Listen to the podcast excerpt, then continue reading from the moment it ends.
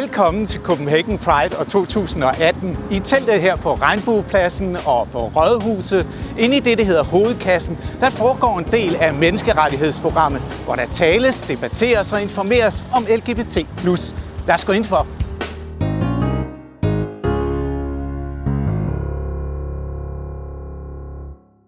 Ja, så øh, slog Rådhusuret øh, 17, og det er tid til at byde, byde det er ikke 17, det er 16. Øh, og det er tid at byde velkommen til Sabah, der vil snakke om den betingede kærlighed.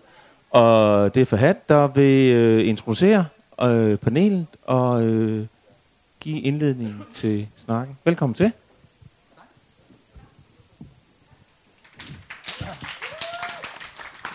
Um, hallo, kan I høre mig? Ja, uh, hej. Mit navn det er Elias Zagrias Sadak. Um, ja, jeg har været frivillig i Sabara og medstifter Sabara Aarhus. Øh, jeg er oprindeligt fra Aarhus Skellerup Parken. Um, jeg er her, for jeg er blevet spurgt om, at jeg, om jeg ikke vil læse et digt op fra en bog, jeg er i gang med at arbejde med. Og det var også min plan oprindeligt. Øhm, men i stedet for, så tænkte jeg i anledning af, at det nu er Pride Week, der kunne jeg godt tænke mig at læse det brev op, øhm, jeg skrev til mine forældre, da jeg sprang ud. Så øhm, hvis I lige vil følge mig med en tur øh, tilbage øh, til bloggen for to år siden i Gellerup Parken. Salam alaikum. Jeg sidder og skriver dette brev alene i min lejlighed. Kun med ghettoens grå betonblokke som min udsigt. Blokke så høje, at horisonten er svær at skimte herfra. Fra min plads ved vinduet kan jeg se ind til lejlighederne på blokken overfor. Jeg spekulerer ofte over, hvilke liv, der må udspiller sig inde bag de farverige gardiner og de tunge betonvægge. Men det finder jeg aldrig ud af. Jeg ved intet, for jeg er bare en dreng fra ghettoen. Mamma og baba, de sidste år har jeg skrevet, mod skyerne. Jeg har forsøgt at splitte de syv himler ad for at finde mig et lille stykke paradis til det helvede, jeg har bygget mig selv her på jorden. Jeg har let efter svar i bøgerne, men fandt aldrig det, jeg søgte. Og min knæ har blevet om kap med mit hjerte i mit forsøg på at bede mig til frelsen. Jeg har bedt om tilgivelse, om at det hele skulle være anderledes, men tilbage står jeg stadigvæk den samme. Jeg stirrede ind i mørket, overvejen om det må være der, jeg kunne finde freden, jeg manglede i mig selv. Og jeg hører sommetider stadig mørket og dets evige løfter om fred kalde mit navn. Fred fra skammen, løgnene og frygten og hadet. Hadet til jer, hadet til min religion og min Gud, men mest af alt hadet til mig selv. Jeg ønsker kun at elske og blive elsket, så hvorfor må jeg ikke være den, jeg er født til at være? Hvorfor hører jeg til i helvede? Og hvilken Gud vil fornægte sin skabning? En gang troede jeg, at det ene udelukkede det andet, for det var det eneste, jeg var blevet fortalt. I dag tror jeg noget andet. Jeg har mødt andre som mig, unge mænd og kvinder, der lever i konstant frygt. Nogle smidt ud hjemmefra, andre mod vilje kidnappet og gift bort. I Marokko i toget til Casablanca mødte jeg en ung mand. Han fortalte mig, at han levede i samme frygt som mig. Han fortalte mig om et liv i mørke og fortvivlelse. Hans eneste mulighed for lykke var at forlade landet og forsvinde for evigt. Og mamma og baba, jeg græd hele turen hjem til Tante Aziza. Selv har jeg bygget min mure høje af frygt for, at nogen skulle se ind. Så høje, at jeg ikke længere selv kan se ud. Jeg har lovet så meget over for mig selv, over for jer og over for alle, at jeg når ser mig selv i spejlet, så kan jeg ikke længere se mit potentiale, men kun alt det, jeg ikke er. Fortæl mig, hvem jeg er. Jeg er ingen, for alt jeg nogensinde har levet var en løgn. Men jeg kan ikke lyve mere. Det er ikke det liv, jeg ønsker at leve, eller den mand, jeg ønsker at være. Jeg ønsker ikke at leve i frygt og skam, for jeg frygter ingen. Sådan stod det skrevet, så sådan var det altid meningen, at det skulle blive. Det må jeg tro, og måske jeg ikke forstår meningen nu, men det vælger en skønne dag, inshallah. Det er mit liv, og det er den vej, jeg må gå med eller uden jer. Der er ingen skam i mig, for jeg er en god mand. Den eneste skam, jeg har, var, at jeg lod frygten og hadet drive mig væk fra mig selv. I kan tage mit hjem fra mig, og jeres kærlighed tilbage. Men troen, I gav mig, den vil være min til evig tid. Selv efter jer. For jeg var muslim længe før jeg fandt ud af min kærlighed. Og det vil jeg også være efter. Med eller uden jeres velsignelse. Mamma og baba, jeg elsker jer, men jeg ønsker... El- Mamma og baba, jeg elsker jer, men jeg ønsker at føle, at mit hjerte er mit eget. Jeg ønsker at lære at elske mig selv.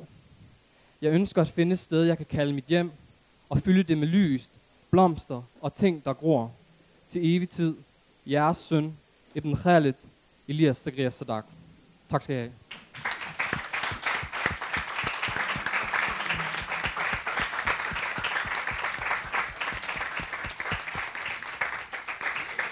Tusind tak til Elias Sadak for det fine dæk. Jeg kan jo lige starte med at introducere vores fine panel og vores øh, debat, som vi har kaldt den betingede kærlighed, når forældres kærlighed til religion er større end kærligheden til deres børn. I panelet, der har jeg som sagt Elias Sadak, der lige har læst et digt op for jer. Elias er tidligere styregruppemedlem af Sabar i Aarhus. Jeg selv, jeg er medstifter af Sabar. Øh, Sabar jeg fylder 12 år i år, og jeg er talsperson i Sabar også. Så har jeg også Ahmad Mahmoud med mig, og du er maskinmester, og så er du også folketingskandidat. Ja. Og forfatter. Og forfatter, og en hel masse andre ting. Og ikke mindst Katra Pavani, øh, exit mentor i Exit-cirklen og jurist. Velkommen til jer. Tak. Tak. Ikke helt færdig, men juridisk rådgiver. Juridisk rådgiver i hvert fald, ja. Elias, jeg vil starte med at spørge lidt ind til øh, det brev, du lige har læst op for os. Det er et brev, du har givet til dine forældre. Ja, øhm, det er et brev, jeg skrev til dem for to års tid siden. Øhm, ja, øh, altså nu er temaet jo den betingede kærlighed, og man kan sige, altså mine vilkår, de var lidt anderledes, fordi altså jeg vidste altid, at øh, min forældres kærlighed til mig, den var betinget. Fordi det fik jeg at vide som barn. Øhm, da jeg var mindre, der fortalte min far mig, han satte mig og mine søskende os ned, og så fortalte han os, gravalvorligt, at øhm, hans kærlighed til os, den kan kun eksistere inden for islams rammer. Så jeg var godt klar over, da jeg skrev brevet og inden omkring min følelse omkring min seksualitet, at jamen, det var vilkårene for mig. Øhm, ja, Og når din far siger, at øh, hans kærlighed til sine børn er betinget af hans kærlighed til islam, hvad, øh, hvilken kontekst siger han det? Er det, er det sådan, øh, tænker han på noget særligt? Var det refereret til dig, eller var det til jer alle sammen? Øhm, jamen, jeg kan ikke huske noget konkret, som om at det var i, i spor med noget øhm, en længere samtale, men den, jeg vil sige, det er et længere tema igennem min opvækst, vil jeg mene. At øhm, det er nærmest en advarsel, jeg mener, jeg har fået sådan igennem mit liv. Altså, du må ikke gifte dig med denne her eller den her, eller hvis du gør det her eller det her, og hvis du træder ud af islam og så videre og så videre. Så, så jeg vil sige, det har været et gennemgående tema på en måde. Så det, øh, den advarsel har også handlet om alle mulige andre ting, som alkohol og få danske kærester og flytte hjemmefra, alt sådan noget. Helt klart. Altså alt, hvad der ud fra hans øh, opfattelse ikke passede ind i islams præmisser. Øhm, ja. Okay. Og det, og det er et brev, du har givet øh, til den på et tidspunkt. Kan, kan du fortælle om, lidt, lidt om, hvad for en situation det var? Jo, altså, øhm, jeg var lige kommet tilbage fra en rejse fra Marokko. Øhm, ja, øhm, og jeg havde været selvfølgelig igennem en, en, øh, en lang spirituel rejse, kan man sige, med mit indre i forhold til afklaring omkring min seksualitet og min religion osv. Hvad, hvad lavede du i Marokko? Øhm, jamen, øh, der var jeg afsted på min fødselsdag. Øhm, havde lidt brug for at komme lidt væk, øh, for at afklare nogle tanker, måske også øh, samle mod øh, til mig på en måde. Øhm, nogle gange så er det godt at lidt komme på afstand. Øhm, ja, det kan vende ens perspektiv lidt. Øh, og som, også som jeg skrev øhm, i brevet til mine forældre, at øhm, under min rejse i Marokko, der var det meget magtpålæggende for mig ligesom at prøve at se, om jeg kunne søge sådan, øh, det marokkanske LGBT-miljø på en eller anden måde, bare for at få noget at spejle mig i øh, for at få noget at genkende mig i. Og som jeg skrev i brevet, så mødte jeg ligesom den her unge mand. Øhm, ja, man kan sige sådan, øh, den oplevelse med ham, den forstærkede mig ligesom bare i mit valg, hvad jeg følte, jeg var nødt til at træffe. Og der tog jeg et eksempel, ikke for mig selv, øh, over for andre. Øhm, ja. Ja. Og brevet, hvordan blev det modtaget? Jamen, øh, på daværende tidspunkt, der boede jeg jo i Aarhus, øh, i Gellerup Park, og mine forældre, de boede faktisk her i København. Øhm, så jeg tog toget til København øh, med to breve, et hver, en til min far, en til min mor. Øhm, Det er ligesom festen. En Ja. grøn og en uh, rød tale. Og jeg har faktisk ikke set den film, så det Ja, kan være, jeg skal hjem og se okay. den. Øhm, men øhm, ja, øhm, jeg havde jo selvfølgelig meget sådan nogle tanker omkring, jamen var det sidste gang, jeg for nogensinde fik lov til at se mine forældre. Øh, da jeg mødte op, der har min far, han har lavet mad til mig sådan, på min ankomst. Ikke? Og det var meget bittersødt for mig, fordi jeg sad jo her med øh, en bagtanke i hovedet, en konfrontation, jeg vidste, der bare ventede. Men øhm, efter maden, øhm, fordi jeg ville have lov til at spise min fars mad for en sidste gang, øhm, der satte jeg dem ned, begge to. Jeg bad min lillebror øh, om at gå ind på sit værelse, øh, men der satte jeg dem ned, begge to. øh, og sagde til dem, at jeg havde dem noget at fortælle, eller jeg havde noget at fortælle dem. Og så gav jeg dem begge to øh, den her konvolut. Øh, ja, og så sad jeg bare og ligesom var vidne til dem læse brevet og ligesom se deres øh, erkendelse af, hvad det var, der stod. Ja. Og hvad var reaktionen? Jamen, øhm, min mor hun græd jo selvfølgelig, og min mor hun er, hun er etnisk dansk, øh, så hun var hurtig om at gøre brevet færdigere end min far. Så han kunne ikke helt forstå, hvorfor hun begyndte at græde. Mm. Øhm, men hun begyndte bare at græde voldsomt. Øhm, min far han sagde faktisk ikke noget. Øhm, det eneste han gjorde, det var egentlig bare en stille bemærkning til sig selv på arabisk, hvorefter han bare rejste sig op øhm, og gik ud af lokalet egentlig. Øhm, ja, og som det jo desværre er i nogle af vores kredse, og sådan er vilkårene for nogle af os, så har jeg ikke talt med ham siden faktisk, desværre. Så du har ikke talt med din far i to år? Øh, nej, det har jeg ikke. Nej. Har Har det du, er lidt surrealistisk at sige, men øh, ja, sådan er det. ja. har du kontakt til din mor? Ja, jeg taler med min mor, det gør jeg helt klart. Øhm, og det er selvfølgelig også en relation, der går lidt frem og tilbage, ikke? og der er nogle konflikter også i forhold til, altså som sagt, hun er etnisk dansk, men hun har også en øh, form for internaliseret homofobi, altså hun kommer også med en kommentar, som, øh, jeg synes ikke, at mænd skal have lov til at få børn og så videre. Så ja, jeg oplever faktisk presset både fra den religiøse side, min mor hun er også muslim, men jeg oplever den også fra den etniske danske side. Super fint. Tak, tak for det, Elias. Øhm, Ahmed, jeg vil gå videre til dig. Ja. Og du har jo også haft noget af en lignende kamp med din familie, dine forældre og dit bagland. Og i virkeligheden har, handler meget af din bog også om noget af det her. Og det først noget, du har delt med offentligheden meget senere. Ja.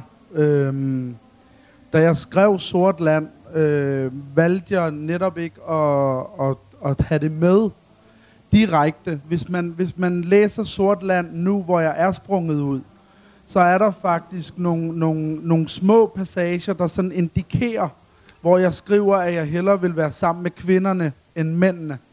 Øh, og det var der jo en helt bestemt grund til, for jeg kunne, ikke, jeg kunne simpelthen ikke relatere til mændene, og jeg kunne ikke tage del i deres måde at være mænd på. Øh, men Sort Land blev skrevet på den måde, fordi jeg kommer med, med de udfordringer, der også hører til kulturen, øh, hvor der var rigtig meget vold i, som en del af min opdragelse, øh, social kontrol, øhm, og jeg ønskede, at der skulle være en bog til de unge, hvor det var det, der var fokus, og så kunne det, at jeg sprang ud, komme senere.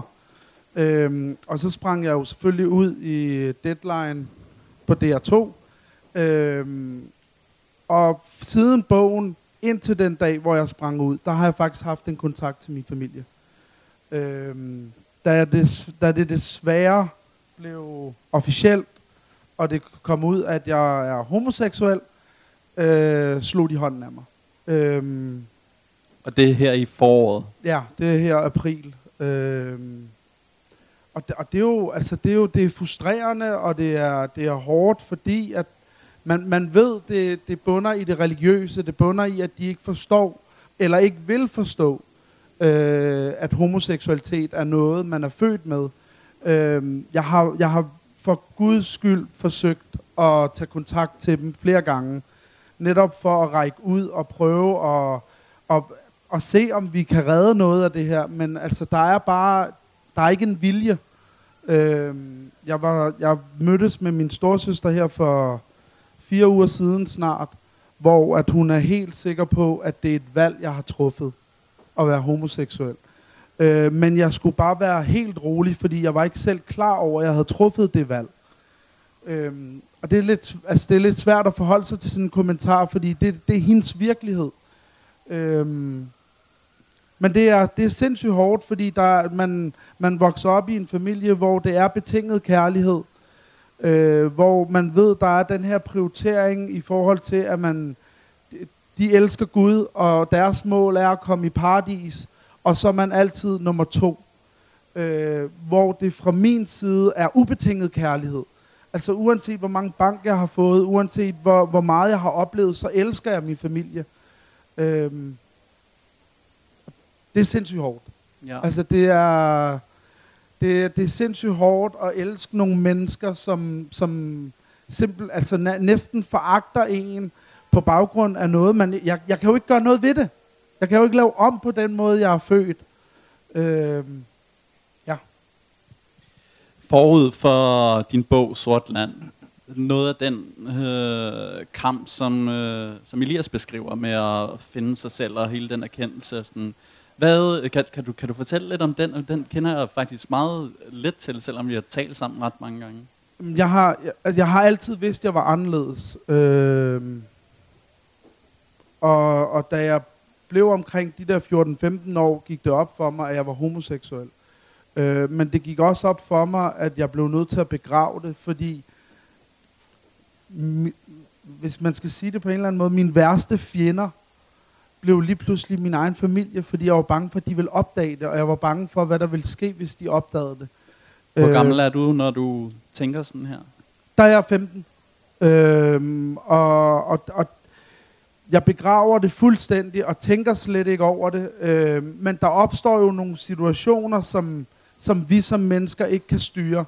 Øh, noget af det, der, der er helt klart for mig, det var, da vi var på, vi var på sådan en familietur på stranden, øh, hvor jeg er på vej ned mod vandet, og så går der en fyr forbi mig, og jeg vender mig om og kigger på ham. Og i det, jeg vender mig om, så møder jeg min storebror. Altså, han står lige bag ved mig. Og han kigger på mig og siger, hvad kigger du efter? Så er det så heldigt, at man, sådan, du ved, man, er, man, man, har, man er trænet til at, at komme med de der hurtige øh, hvide løgne. Så det bare sådan, jeg kigger efter dig. øh, og så tror jeg bare, at han, han valgte at købe den løgn. Øh, og, og der, der besluttede jeg mig for igen, altså jeg havde sådan en frygt for, at de kunne læse mine tanker, at de ville opdage det. Øhm, så det var først, da jeg var 21 og flyttede hjemmefra, at jeg faktisk mødte en fyr, og, og, så, hvor vi blev kærester. Øhm, men, men det kan man sige, det måtte, øh, det måtte slutte efter to-tre år, fordi at vi kunne ikke, øh, jeg kunne ikke være åben omkring det. Jeg kunne, ikke, øh, jeg kunne ikke gå på strået og holde i hånd med ham. Jeg kunne ikke sidde på en café og han, han vil noget mere. Øhm, og altså, det er jo, det er jo sindssygt hårdt, at grunden til, at det gik galt, det var på grund af min familie. En familie, som jeg virkelig, virkelig holder af. Som jeg virkelig elsker. Øhm, og så er det dem, der et eller andet sted er skyld i min ulykke. Øhm, og det, jeg, jeg, ved, jeg ved ikke, altså jeg vil ønske, at jeg kunne stå her og fortælle jer en lykkelig historie. Øhm, at det nok skal gå, men det er jo ikke altid, at det går. Øhm, og Man kan jo sige, at din historie er jo heller ikke færdig.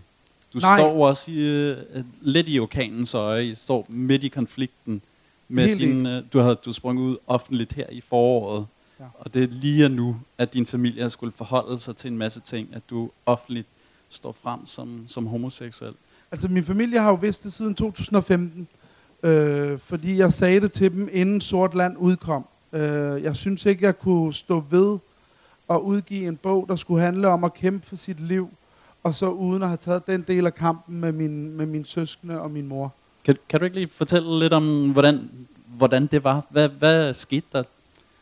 Og det var, det var, det var, det var sådan en mærkelig oplevelse. Altså det er, øh, jeg sagde det, øh, jeg startede med at sige det til min ældste storebror, øh, som mente, at jeg var blevet homoseksuel, fordi jeg var kommet væk fra islam.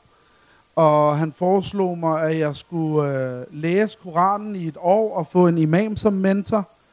Øh, og hvis jeg efter et år fortsat følte, at jeg var homoseksuel, så ville han acceptere det. Men jeg vil sige, at han vil aldrig nogensinde komme til at acceptere det. Det var, det var et håb om, at jeg ville gøre det, og så at jeg så blev omvendt. Mm. Øhm, min storsøster, hun var...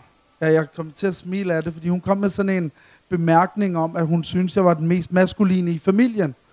Og mit svar til det var bare, jamen prøv at, hvis du synes det, så skal du tale med dine andre brødre, fordi så har de fandme noget, de skjuler øhm, min storebror, der er to år ældre end mig, det kom meget bag på mig. Han havde sådan en konspirationsteori om, at homoseksualitet var noget, Vesten havde opfundet til at fordærve os muslimske mænd. Øh, og så sad han, vi sad i sofaen hjemme hos min mor, og så lænede han sig sådan tilbage og kiggede på mig.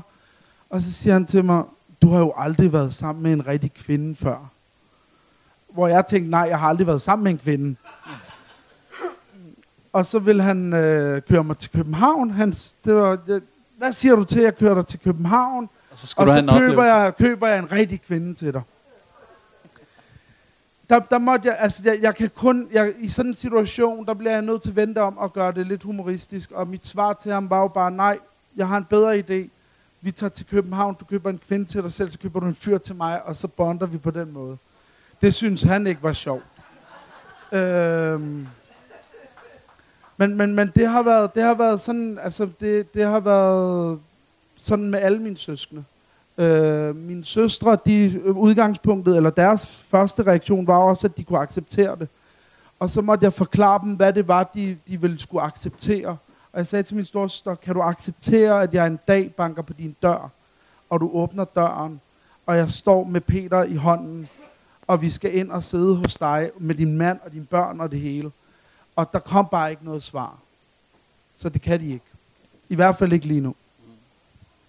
Var dine forældre involveret i øh, hele den her springen ud, hvor du også sprang ud for dine søskende? Ja, min mor, øh, men hun, øh, hun reagerede bare ved at lukke helt i. Det kunne hun slet ikke acceptere. Okay. Øhm, og jeg fik også at vide, at jeg slet ikke skulle sige det til nogen. okay. Overvejede du på noget tidspunkt overhovedet ikke at dele det med din familie? Har det nogensinde været i dine tanker?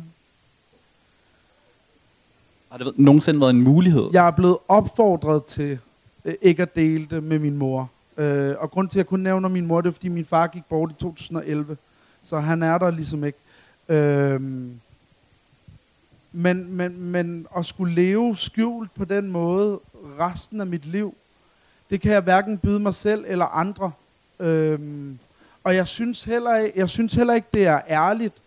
Og, og hver, gang, altså hver gang jeg skal hjem til dem, hver gang jeg skal møde dem, hver gang jeg skal tale til dem, så, skal jeg, så, så, så blev det sådan helt bevidst, at jeg gjorde mere ud af at skulle sådan tale lidt dybere og være rigtig mand. Og, altså, så, så det, var, det, det, det gad jeg ikke. Øhm, og jeg synes også, det er at føre folk bag lyset. Øh, ikke at stå ved den, man er, og føre sig selv bag lyset, ved ikke at få lov til at være den, man er.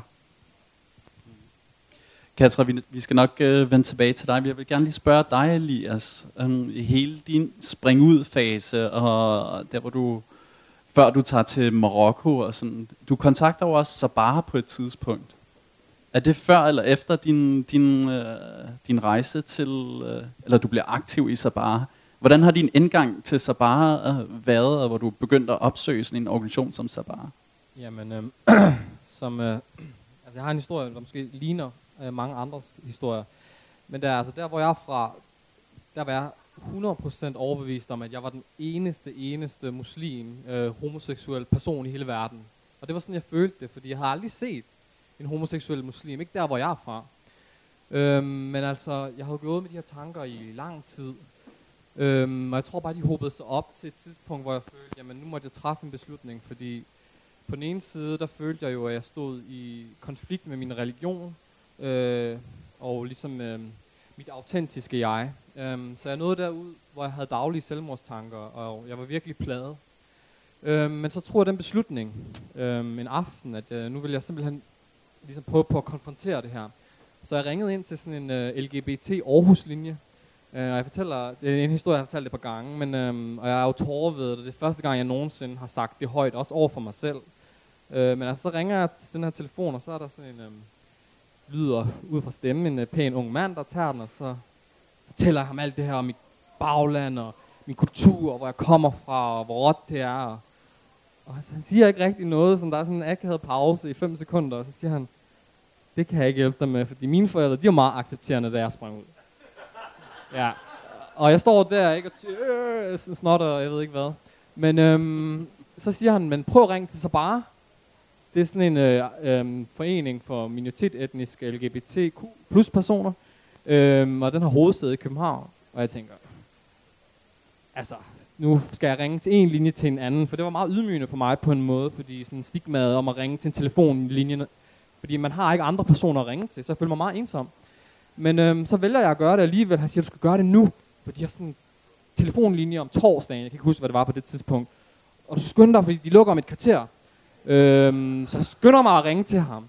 Øh, og ringe til sig bare. Og så er det faktisk Fahad, der tager telefonen. Øhm, ja, jeg vil sige, at det telefonopkald det ændrede faktisk mit liv.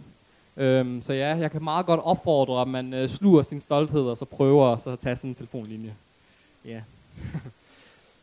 Katra, du møder jo rigtig mange øh, som Elias, som vælger at kontakte Exit Du hører jo rigtig mange af den slags historier er rådgivningssøgende, af folk, der har, har brug for hjælp. Hvad, hvad er jeres oplevelse i Exit-cirklen? Altså, jeg tror, at, at, at det der ligesom også går på tværs, om man er, hvad skal man sige, om hvorvidt man er LGBTQ eller ej, øhm, det er selvfølgelig den der skamfølelse, ikke? Det er det, man skulle sige det højt. Øhm, jeg sad med en pige i dag, som ikke hører, tilhører eller falder under den der fane, øhm, som det øjeblik, hun skulle til at sige sætningen, min familie brød sig sammen. Ikke? Og det er, det er lidt standard oplevelsen. Ikke?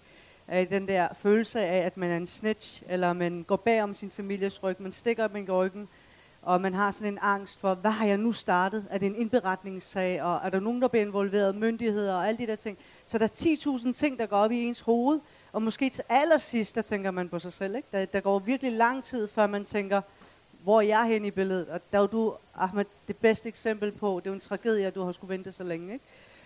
Øhm, så jeg vil sige, den, den der følelse af skam, men også følelsen af, hvor står jeg med min identitet, med min religion, med min kultur, med min base, min familie, øhm, og hvordan forholder jeg mig til alle de her forskellige, øh, forskellige ting, der går ind og påvirker min tilværelse. Ikke?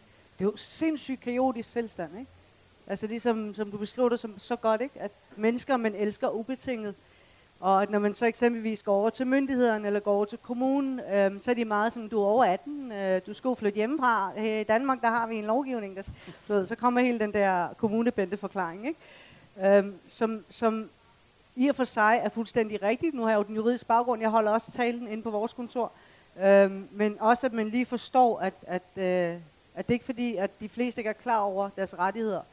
Men det mere det psykologiske aspekt, ikke? det følelsesmæssige aspekt, er jo så vanvittigt kaotisk. Jeg, jeg har selv været der, og jeg kan kun forestille mig, at, at det er 10 gange værre, hvis du pludselig også står med en anden seksualitet. Ikke? Altså, jeg har en far, der med årene er blevet sindssygt progressiv, og jeg havde den største skænderi den anden dag, hvor jeg gik ud og smækkede med døren, ikke? fordi vi lige, lige præcis talte om, om øh, LGBTQ og det at have en anden seksualitet og alle de der ting, og han sad og talte sig selv imod. Han lød fuldstændig... Jeg min far er meget intelligent, men der lød han virkelig altså. Hvad, hvad handlede den samtale om? Det var for mig, der var det sådan, at bare høre hans holdning og tilgang til det, fordi jeg synes også, at, at, at alle os andre skal altså hjem og rydde op hos vores egne forældre, og tage den snak. Det er jo nemmere for mig at tage den snak med min far, fordi at det ikke går ind og påvirker ham direkte. Men jeg synes stadig, det er en pligt for mig, især med en far, der er så belæst, ikke? Men at han pludselig tænker, at det er et valg, ikke? og man ikke sætter sig ned og accepterer den præmis, ikke? Men, at man, man ligesom siger, ej far, du forholder dig til al videnskab, ikke? men lige her, der gider du ikke at åbne det op. Ikke? Øhm, så der er der også en, altså jeg arbejder jo på det, og han rykker over hele tiden, han kunne ikke rigtig forstå, at vi gik ud og smækkede med dørene, så han var mere nervøs af den grund. Ikke? Øhm, så der tror jeg bare, det handler om, at i alt vores netværk, også øh, at vi rykker på hinanden internt i venskaber, samarbejdspartnere, Øhm, nu samarbejder vi jo tilfældigvis med en, der også er imam ved siden af sin, sin værv, ikke? Øhm, så det handler også om, at jeg som veninde går ind og skubber til hende og siger, jeg ved godt, hvad hendes holdninger er til LGBTQ, og hun tror på, at kærligheden går for, for os, og hvis man ikke mener, at den gør det, så har man misforstået Gud, ikke? Det er Sherin Khan Det er så Sherin, ikke? Men også, at man, man går ind som veninde også og siger til hende, om tjep, tjep, så er det i gang, ikke? Altså, vi skal ikke, vi skal ikke starte i 2050, ikke? Altså, vi skal ligesom gøre det i dag, ikke? Um, så der handler det også om, at for alle os andre der ikke nødvendigvis bliver ramt på vores nærmeste. Ikke? At, vi, øh, at vi går tilbage til vores netværk og siger, at, at lugter ligesom, hvis vi finder noget fobi eller nogle mærkelige, absurde holdninger. Ikke? At vi lige tager den op.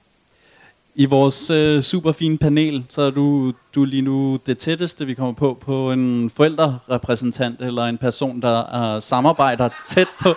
Ikke at du selv er en forælder, men at du samarbejder med Jamen, forældre. Jeg er meget tæt på at adoptere så det ja. I, øh, og du har kontakt i, øh, med unge, der har konflikter med øh, deres forældre og så videre, og ved noget om det her.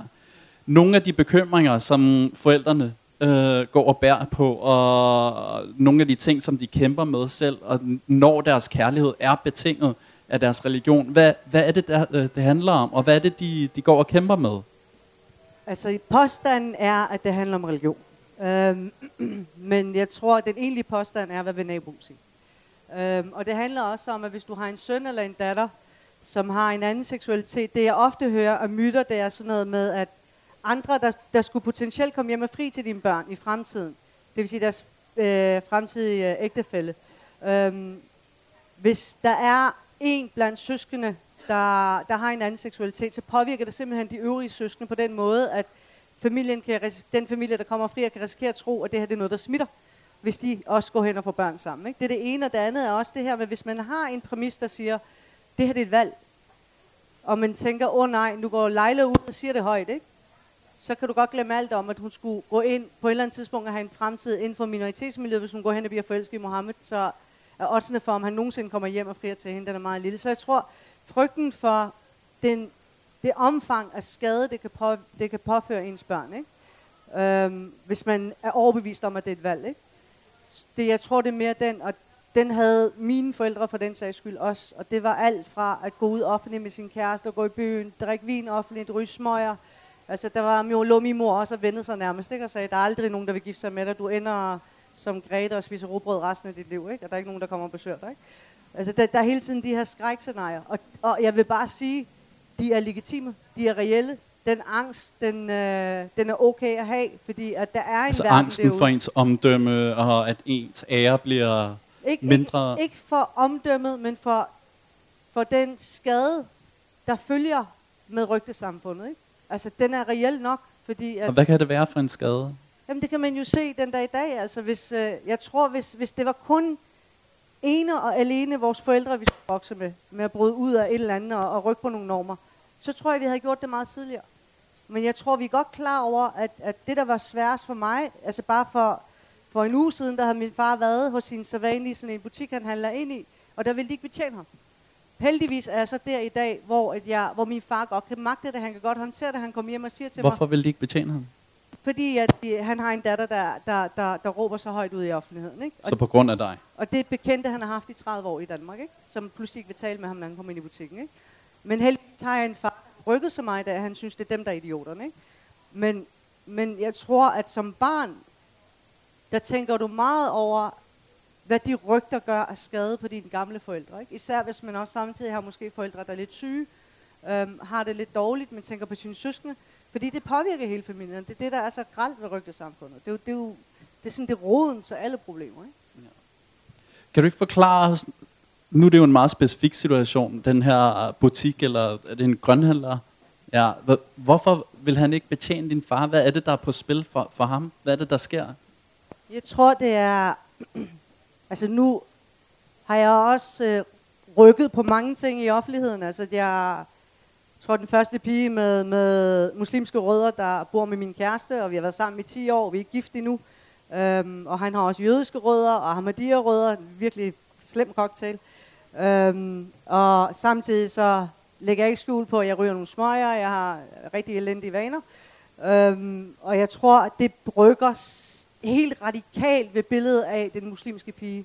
Og jeg gør det jo med vilje, altså jeg bliver pissiteret nogle gange, når nogle danskere skriver på min tråd, åh, kvitt nu de smøger, ikke? Jeg ved jo godt, at jeg skal kvitte de smøger. Jeg tager den smøg i munden, fordi muslimske piger ryger ikke offentligt.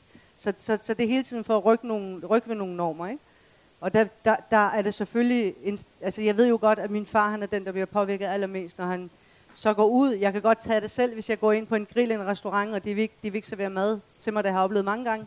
Øhm, men stadigvæk den dag i dag, hvor jeg står, så generer den tanke mig, at min far han har følt sig måske lidt ydmyget, ikke? at stå der ved kassen, og at de taler over ham og ignorerer ham ikke? i måske et kvarter, ikke? fordi han forstår ikke, at, øh, at det er det, det handler om. Ikke? Ja. Og når han så går derud, så tænker han, okay, nu bliver jeg så også ekskluderet ikke? Fra, fra et miljø. Ahmed, har, har det været i dine tanker i forbindelse med din spring-ud-proces, om hvad der vil ske med din familie og deres omdømme? Det har det helt bestemt. Øhm, det er nok også derfor, at jeg har tøvet med det. Øh, og hvis jeg havde en lille søster, der ikke er gift, nu kommer jeg fra en familie, hvor vi er syv børn. Øh, hvis min lille søster ikke havde været gift, og jeg var sprunget ud, så tror jeg sgu heller ikke, hun nogensinde var blevet gift. Fordi man, man, man, man ser på det som en sygdom også. Øhm, men min familie har jo skulle høre fra alt lige fra Sortland, bogen jeg skrev i 2015, til artikler, jeg, jeg skriver i aviserne, hver gang jeg, jeg optræder i fjernsynet. Øhm, og, og jeg har fået at vide direkte af min mor, at når hun er hjemme hos, altså når hun er hjemme hos sine veninder, så begynder de at give hende stikpiller, hvor de begynder at tale om, hvad er det nu, han hedder, og hvis familie er det nu, og han udtaler sig om det og det og det. Og hun ved, de ved jo også godt, hvem det er. Øhm, men, men, men det er sådan, det desværre hænger sammen. Øhm, og jeg skal også ærligt indrømme, at hvis min mor var gammel, og jeg tænkte, hun nok havde 5 år eller 10 år tilbage, så tror jeg, skulle jeg have holdt ud 5 til 10 år. Så havde du ventet. Så havde jeg nok ventet. Øhm, men kvinden er 65. Hun kan leve 40 år Hun endnu. har mange ikke? år endnu. Altså for helvede. Det er så mit liv overstået. Øhm, så det, det har også været en, en del af mine tanker. Og så, og så har jeg, altså som du selv siger, det der med at rykke og, og, og tage kampene og gå forrest. Øhm, jeg, det her det er måske rigtig tavligt, men jeg vil næsten ønske, at jeg ikke havde behov for at stå her. Jeg vil næsten ønske, at, øh, at jeg havde min familie. At jeg ikke hele tiden skulle ud og di- diskutere og debattere, og øhm, at det bare var godt. Jeg har ikke lyst til det her. Jeg har ikke lyst til at skulle være anderledes. Jeg har ikke lyst til de her kampe. Jeg vil også bare have et normalt liv. Og, og, og, og, og så samtidig få skylden for det. At det er mit eget valg. Det er det, jeg ikke kan forstå. Det er hårdt. Jeg tror, vi er rigtig mange, der er glade for, at du alligevel vælger at stå her. Det synes jeg i den grad fortjener en klapsalve.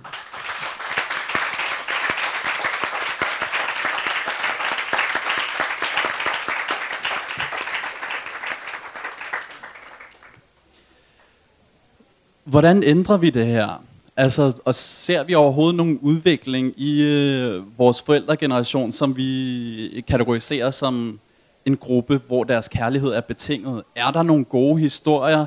Jeg kender et par enkelte, men altså, er der en, ser vi en udvikling i noget, som vi lige nu beskriver som enormt fastlåst? Er der nogen af jer, der har nogle bud på noget, der sker allerede, eller noget, vi skal gøre? Jamen, jamen jeg, jeg, jeg tænker bare det, at vi netop taler om det, og er ærlige, og der er nogen af os, der, der, der tager øh, føringen og går for os. Det åbner mulighederne for, de, for andre generationer. Øh, og vi, vi er jo så heldige, som du selv sagde, vi lever i et land, hvor rammerne er der. Så, så det er jo ikke kampen om at ændre landet, eller ændre en lovgivning, der diskriminerer, eller det er jo, det er jo kampen om noget, noget kulturelt, noget, der sker i familierne. Og hvis nogen forventer, at der kommer til at være en demonstration af unge kvinder, der brænder deres BH eller et eller andet, det kommer ikke til at ske, fordi forandringen sker inden for fire vægge. Øh, og jeg møder unge, altså jeg møder unge drenge og piger, der tager kampen stille og roligt, og deres forældre vender sig til, og, og, og vi rykker på deres forældre, fordi de hører os og læser om, det, om, om alt det, vi skriver hver dag. Så det, altså, vi skal bare kæmpe videre, og de skal bare bombarderes med debatter og artikler og diskussioner. Men det har jo også bare en pris. Så der er nogen, der bliver nødt til at turde gå forrest og muligvis ofre sig selv. Elias, ville det have hjulpet på din situation i forhold til din far, at hvis han var blevet mere eller mindre bombarderet af LGBT-budskaber og sådan Sabara-budskaber omkring, at det også findes i minoritetsetniske kredse, det findes også i marokkanske kredse. Nej, det tror jeg ikke som udgangspunkt egentlig. Øhm, altså, min far han er jo fra, oprindeligt fra Marokko, og Marokko har jo en lang historie og tradition omkring altså homoseksualitet, øhm, også i hans egen hjemby. Øhm, nej, så det tror jeg egentlig ikke som udgangspunkt ikke. Øhm, ja, øhm, jeg tror Hvad, også, det, hvad havde så hjulpet? ja, hvis der var noget? Det er et virkelig godt spørgsmål, faktisk. Jeg ved det ikke. Øhm, nu sidder jeg jo også selv i det lige nu. Øhm, og det er jo lidt en svær situation at udtale sig om, fordi der er mange kompleksiteter i det, føler jeg. Fordi jeg har også selv samtidig, vi vi taler om, at det sker inden for fire vægge, det er jeg enig i. Øhm, men jeg vil ønske, at jeg ligesom ville kunne være hårdere og være mere kontant omkring mit oprør og sige, jamen, det er den, jeg er, og gå udenfor og råbe, ikke? Men det, jeg føler, ligesom den gennemgående tråd for mange minoritetsetniske unge, det er ligesom den her kærlighed og hengivenhed over for vores forældre. Øhm, så, så det er svært at stille sig op og tale offentligt om dem, fordi vi bliver alligevel kritiseret fra alle mulige øh, vinkler i forvejen. Øhm, ja, så jeg, helt, så jeg tror helt klart, at det er en, øhm, en udvikling, der skal ske øh, indefra. Øhm, ja. Nogle ting tager bare tid. Ja. Og jeg tror også, at øh, I er jo, I står jo midt i det hele. Altså det, jeg har jo mange, mange positive historier, hvor hver gang vi har, jeg møder en ung, der står i, i lignende situation, så siger de, ikke mine forældre. De kommer ikke til at rykke sig. Og jeg siger, okay, men ved du, hvor mange sager vi har? Alle forældrene har rykket sig. På et eller andet tidspunkt gør de det, fordi at, at, at forældre kan have svært ved at leve uden deres børn. Det er sjældent, at, at, at de ikke rykker sig. Det kan godt være, at de ikke rykker sig til at gå med i priden og hæve fladet og alle de der ting. Øhm, men de rykker sig på den måde, at de tager deres børn ind til sig igen. Ikke? Og prøver ligesom at, at på en eller anden måde være fleksibel ikke? i forhold til, til, til det nye liv, de skal acceptere. Jeg tror, at, at forandringen kommer... Altså det, der grundlæggende er forkert ved vores kultur, og nu er jeg, som du siger, øh, også... Øh, Ikke øh, forældre, men Ja, ja men altså, jeg med står selv og, og overvejer det der med sin familie og alle de der ting. Og jeg tror, det, sådan, det, det, det forekommer mig så absurd, at vi har accepteret en præmis, der siger, at, at, øh, at vores forældre skal bestemme, hvem vi skal sove med. Altså, jeg, jeg synes, det er helt vanvittigt. Jeg kan huske, at, at en af de sværeste, den sværeste ting, jeg har gjort, det var, at, øh, at, øh, at min mor hun lå på intensiv afdeling på, øh, på Hvidovre Hospital. øh, og hun var lige blevet erklæret terminal. Hun døde i 2013. Øh, da jeg så mødte David, hvor jeg var smask forelsket, rygterne var gået om, at jeg var blevet set. Og jeg kom ind til hende i den der studie, og hun siger, jeg har hørt, du ved, hvad fanden er det, der foregår? Og dit og dat. Så hun der på hospitalstuen hørt, På, at du... hospita- på hospitalstuen har hun hørt det fra andre afghanere, ikke? Okay. Øhm, og jeg blev nødt til at tage samtale med hende der, den kunne ikke vende. Og jeg kan huske, at jeg sagde til hende, at øh, hun havde stadig sin sandal i håndmærket, så syg var hun ikke. øhm, men jeg kan huske, at, at, at, hun sag, at jeg sagde til hende, mor, er det dig, der skal sove med ham, eller er det mig? Så jeg sagde, en eller anden dag, så går du i graven, og så er det mig, der skal leve resten af mit liv med ham. Ikke? Men nogle gange så opfører du dig som om, at det er dig, der skal sove med ham. Og det var så provokerende sagt i vores kultur. Ikke? Det, det, du hentyder simpelthen ikke til noget seksuelt. Ikke? At hun bare tog den der sandal og fyrede den og noget lige ud af døren. Ikke? Øhm, og vidste godt, at hun gider ikke at tale med mig de næste fire dage. Ikke?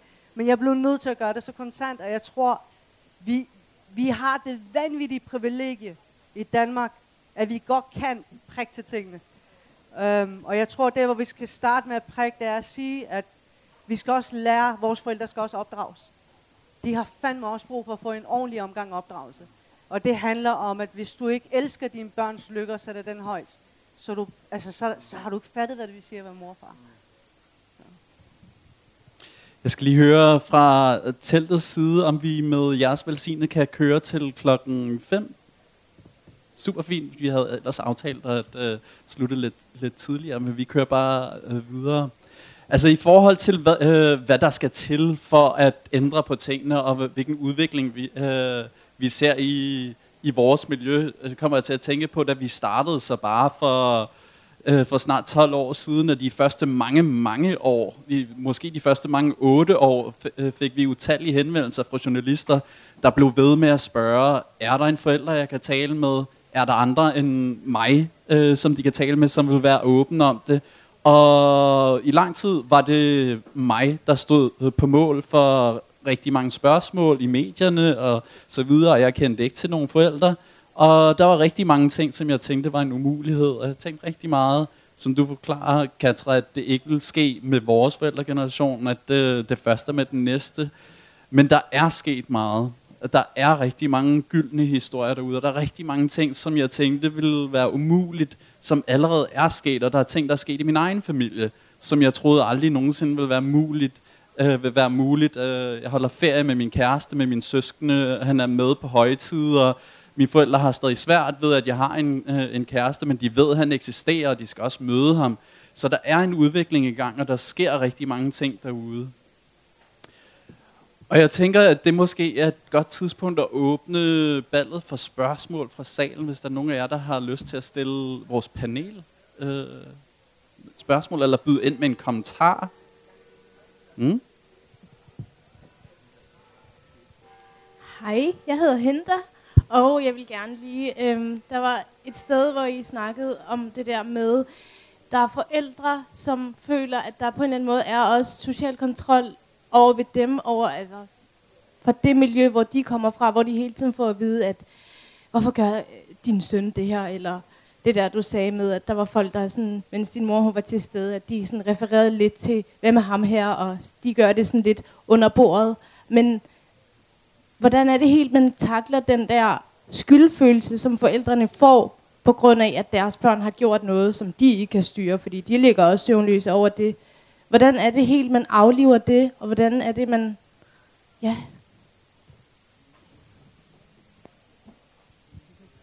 Altså, jeg tror, det handler netop om at tage den kontant. Altså, det der, hvor jeg har oplevet, der kommer størst resultater, det er, når børn ikke spørger om lov. De informerer.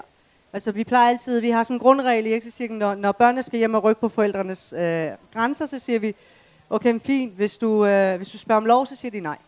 Hvis du oplyser dem det, så er det bare stadigvæk en information. Det vil sige, hvis du skal i biografen med dine veninder, og du skal ud og have det sjovt, og du spørger hele tiden dine forældre, morfar, øhm, hvordan har du det med det, og hvor er det ubehageligt, at den tante siger sådan, sådan, sådan. Øhm, så har de også mulighed for hele tiden at rykke ved dine grænser. Hvor jeg tror, at, at du befrier mange ting i jeres relation ved bare, ved bare at være konstant og sige, jeg er ligeglad med, hvad de siger. Jeg, jeg kommer aldrig nogensinde til at, til at lade det påvirke mit liv. Og jeg synes også, du skal være ligeglad. Fordi ellers så trækker de mig og dig væk fra hinanden. Øhm, og jeg tror, forældre forstår tingene meget mere kontant. Og jeg tror, vi skal ikke Altså en af de ting, der er gode ved, ved øh, hvad skal man sige, minoritetskultur, det er, at vi er meget passionerede, meget lidenskabelige. Vi kan godt lide at råbe højt og skrige og alt muligt ting. Øhm, og folk tror altid, at vi råber og skriger, når vi taler vores eget sprog. Men, men altså, jeg tror, vi har glemt lidt den der ærlige samtale, hvor vi kan sige tingene kontant, og nogle gange, så det, der rykkede meget ved min mor, det var, at jeg sagde, du har to muligheder. Enten får du en datter, der lyver, og lever et liv udenfor, eller et liv hjemme. Eller også får du en ærlig datter, og vi kan muligvis gå hen og blive rigtig, rigtig, rigtig gode venner med tiden. Og det synes jeg, vi skal nå at opleve, inden du går bort. Og jeg kan huske, det var, det tog en lige lang tid at fordøje den der, ikke? Men, men i mellemtiden, så sørgede jeg for at investere i den ærlige samtale. Ved at tale med hende, og så spørge hende ind til, mor, hvordan voksede du op? Og det har jo været 10 gange værre i Afghanistan, mand. Hvad har du oplevet dengang? Fordi jeg bliver rigtig ked af det, når min tante og min fætter kommer og siger de her ting til dig. Men du må da have oplevet meget værre, ikke? Og jeg tror nogle gange, så er det også at trække deres egne erfaringer ind i det. Ikke? Tak for det. Andre spørgsmål fra salen? Ja. Du kan bare få min mikrofon.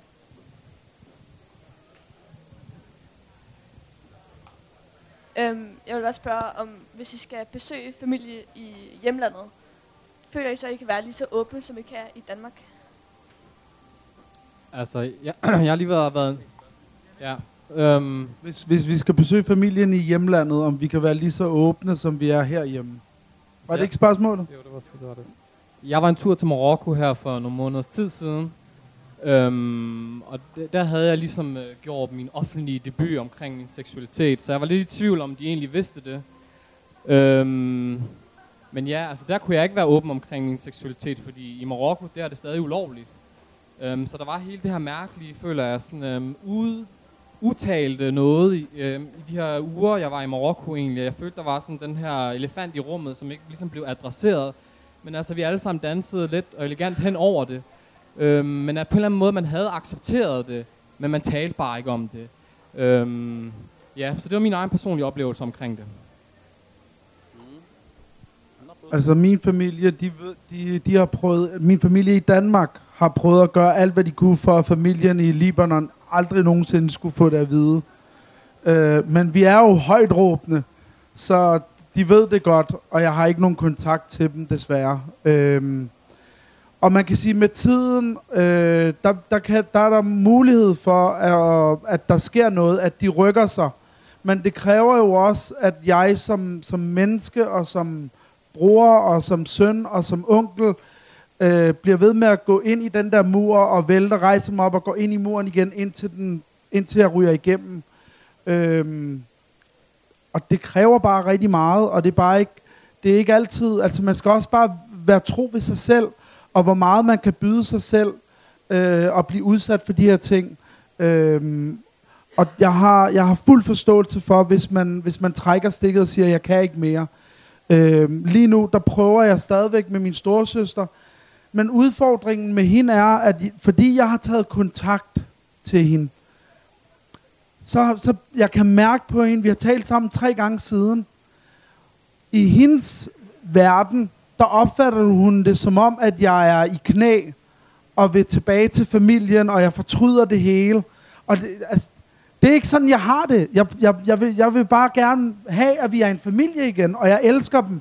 Men, men hun sidder, altså jeg kan nærmest høre det i hendes stemme, at hun, øh, hun, hun, hun er hoverende. Så hun fryder sig nærmest? Ja, ja, altså det er lige, det er næsten som om hun fryder sig over, at nu vil jeg gerne familien. Okay. Og, og det er hjerteskærende. Og, og der, der, må jeg, der, der bliver jeg nødt til at være helt ærlig og sige, der, jeg ved ikke, hvor længe jeg holder til det, hvis, hvis jeg ikke ser, at de rykker sig. Hvis jeg ikke ser, at det ændrer sig. Øhm, på den anden side, så er, kommer jeg fra en stor familie. Og jeg har 26 nevøer og niæser. Og jeg kan allerede nu med næsten 100% sikkerhed sige, jeg er ikke den eneste homoseksuelle i min familie.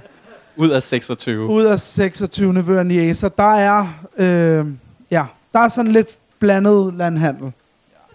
Så der kommer helt sikkert også andre LGBT-kampe i. Ja, jamen det gør der, men det positive er jo, at de så har en onkel, som de ved vil være der for dem. Som de ved vil elske dem, og som de ved, de kan komme hjem til. Og, og det er... Altså, jeg har jo allerede haft besøg af en af mine øh, niæser, der skred hjemmefra. Fordi farmand havde øh, stukket hende en flad, ikke? Øhm, så, så mit oprør er jo, er jo som ringen i, i, i vandet, og det, det påvirker også mine nevøer og niæser. Det giver dem mod til os at, at tage kampen for deres eget liv, og det er det, der er sindssygt vigtigt, at vi, at vi giver mulighederne til de næste generationer også. Der er altid en, der skal tage skylden Ja. for alle de der børn, der går på gale afvej. Så du får skylden i fremtiden. I forhold til øh, spørgsmålet dernede fra, altså, så vil jeg sige, som LGBT-aktivist, øh, så samarbejder vi jo med mange organisationer fra andre steder i øh, verden, blandt andet i Marokko og også i Pakistan øh, og så videre.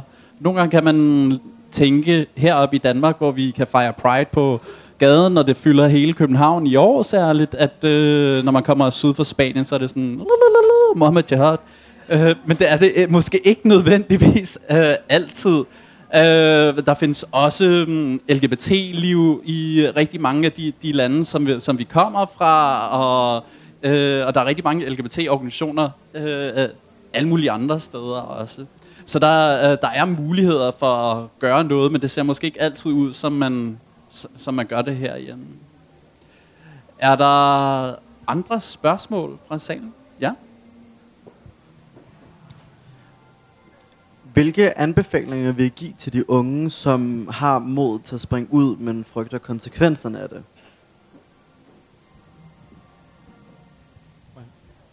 Altså hvis jeg vil starte, altså helt logistisk, der er mit råd til alle unge, det er altså kræv din egen selvstændighed.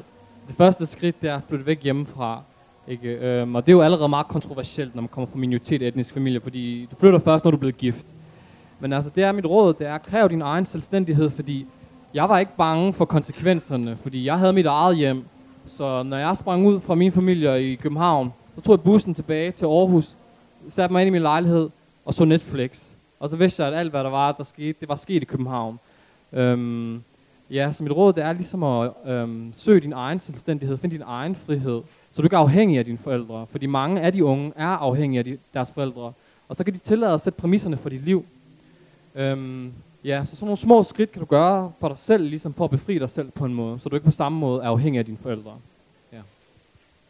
Jeg er helt enig. Altså selvstændighed, det er selvfølgelig øh, egen bolig, økonomi, alle de der ting skal være i orden. Men jeg vil også sige, at ligesom jeg sagde, for alt tager tid, før forældrene de vender om, og, og, og de indser, okay, du rykker dig ikke. Øhm, der kan godt gå mange år nogle gange. Øhm, og i den tid der er det altså også vigtigt med, at gode venner, husk at date, husk at blive forelsket, husk at alle de der ungdomlige ting, gå ud og drikke, gå ud og være dum, og lad være med at glemme alle de der ting, som, som jeg, jeg vil sige, altså jeg var første gang i byen, der var 26 år. Altså, og når jeg tænker tilbage, så tænker jeg, fuck, hvor jeg gået glip af meget af min ungdom, fordi jeg havde så travlt med den der krig derhjemme, ikke?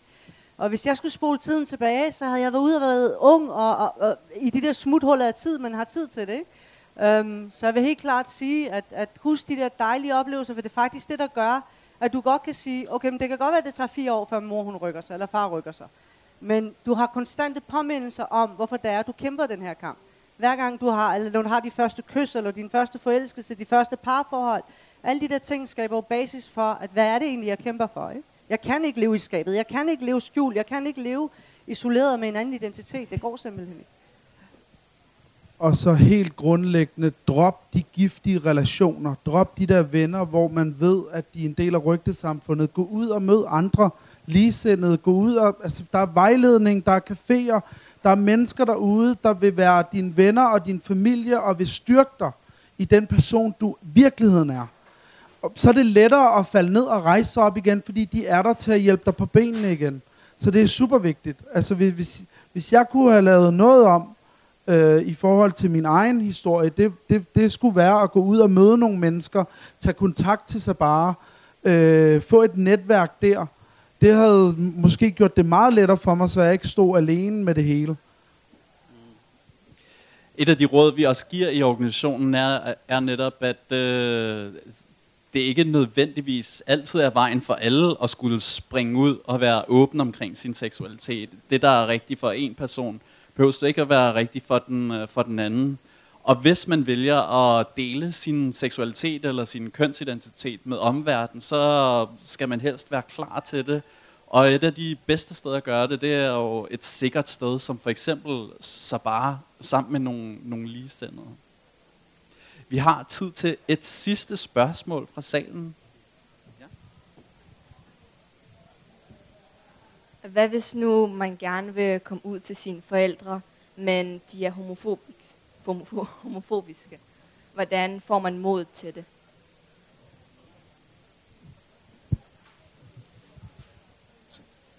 Jamen, altså, og hvis jeg skal lige svare på det, det, det er lidt svært at svare på, for det er jo meget individuelt fra person til person. I hvilken grad kan man være homofobisk, ikke? Øh, men altså, det, det, det jeg fandt i mig selv, det var, jamen jeg kanaliserede også på en måde sådan en følelse af vrede, også en følelse af uretfærdighed. Og det er også noget, jeg føler, jeg savner lidt at se sådan, i de unge minoritetetniske og i det opgør med familien. Jamen det er den der følelse af, jeg er blevet gjort uret, og I ser ikke min smerte på en måde. Øhm, og jeg tror nogle gange, den følelse, det kan være en øhm, god katalysator for, at man ligesom kan bryde igennem nogle af de her ting. Øhm, fordi det gør ondt, som vi siger, men det gør vokseværker, det ved vi. Øhm, men nogle gange det er den der følelse af selvbestemmelse. Altså, jeg vil ikke finde mig i det her. Øhm, jeg bør ikke leve under de her vilkår. Øhm, ja, den følelse, den kan nogle gange være stærk nok til, at den kan ligesom øhm, ja, hjælpe med at bryde igennem nogle af de ting. Øhm, hvis det på en måde var et svar på de spørgsmål. Altså, en god idé er altid at lave en plan.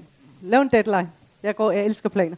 Øhm, men lav en plan i forhold til, hvor du siger eksempelvis øh, 2019 sommer. Der gør jeg det på den, den og den dag. Øhm, og selvfølgelig tage højde for, at der ikke er nogen, der er syge, eller har det dårligt, eller et eller andet, så du kan få hver situation. Men, men lav en plan, også fordi det man også skal vide, det er, når, du, når man springer sådan en bombe i hjemmet, øhm, så betyder det ikke, at du kan tage til middag og være der i weekenden over og overnat hos mor og far, alle det der ting. Så betyder det også, at du også laver planer, hvor du siger, okay, jeg kan besøge mor og far den og den dag, men jeg kan kun være der to timer. Jeg må kun være der to timer. Så det handler også nogle gange om at være realistisk, for det øjeblik, du er der en hel dag, så kommer de der små tendenser, og så begynder, begynder man at prikke sit barn. Ikke? Så det der med både at lægge op til at sige, okay, men det er den dag, jeg gør det. Jeg samler mine venner. Vi bliver nødt til at, I bliver nødt til at være klar over, at jeg kommer hjem, og jeg er hammerende ked af det. Det kan godt gå rigtig galt. Det kan gå rigtig godt. Øhm, jeg kan selv stå i, i, i en mega stor, stor kaos og alle de der ting. Men have dine venner forberedt om, at I kommer til at sove hos mig, jeg kommer til at sove hos jer. Vi skal måske muligvis også lige ud og, og, og drikke lidt og alle mulige andre ting, og ligesom drukne sårene. Det er ikke, fordi jeg opfordrer jer til at drikke eller noget. Øhm, men, men lav, det er meget godt at have en plan, øhm, og forberede sine nærmeste og sine venner på det, for du skal ikke stå alene med det. Og så også sige, okay, men de næste seks måneder, der kommer jeg kun en gang om ugen forbi, og jeg er der kun to timer. Lige indtil, de skal lige have tid til at fordøje det. Og, så, som, og du laver planen, fordi det vigtigste er at passe på dig selv. Du bliver nødt til at sætte dig selv højst. Jeg, jeg kan godt lide, du siger det der med at lave planer, øh, for det gjorde jeg. Øh, I min familie, der, der, der var det heller ikke meningen, at jeg skulle kunne flytte hjemmefra, inden jeg var blevet gift. Øh, så begyndte jeg at skrive mig op øh, hos forskellige boligselskaber. Så fandt jeg ud af, at min far han tog brevene og smed dem ud. Øh, og i et halvt år blev jeg bare ved med at køre på, at jeg nok ville flytte. Og så fik jeg registreret mig på nettet, fordi så fik jeg en e-mail i stedet for. Øh, og den dag, jeg fik øh, mit kollegieværelse, pakkede jeg alt mit lort i en bil, kørte ud, pakket ud. Klokken 22.30 ringer min mor til mig. Hvor er du henne? Jamen, jeg er flyttet. Øh, jeg havde ikke stået her i dag, hvis jeg ikke var blevet maskinmester. Det var også en plan. At kunne klare sig selv og løsrive sig fra familien. Så jeg vidste, at hvis det gik helt galt, så, vil, så ville jeg overleve. Øh, jeg havde ikke skrevet sort land, hvis jeg ikke var blevet færdig som maskinmester. Så, så læg planer. Sørg for, at du har nogen, der bakker dig op. Der er nogen, der er der for dig, hvis det går helt galt. Så kan du meget lettere tage den der kamp og det der opgør, der er. Jeg tror, det bliver det sidste ord, det bliver det sidste, vi kan nå i debatten, den betingede kærlighed. Tusind tak til Elias, Katra og Ahmed.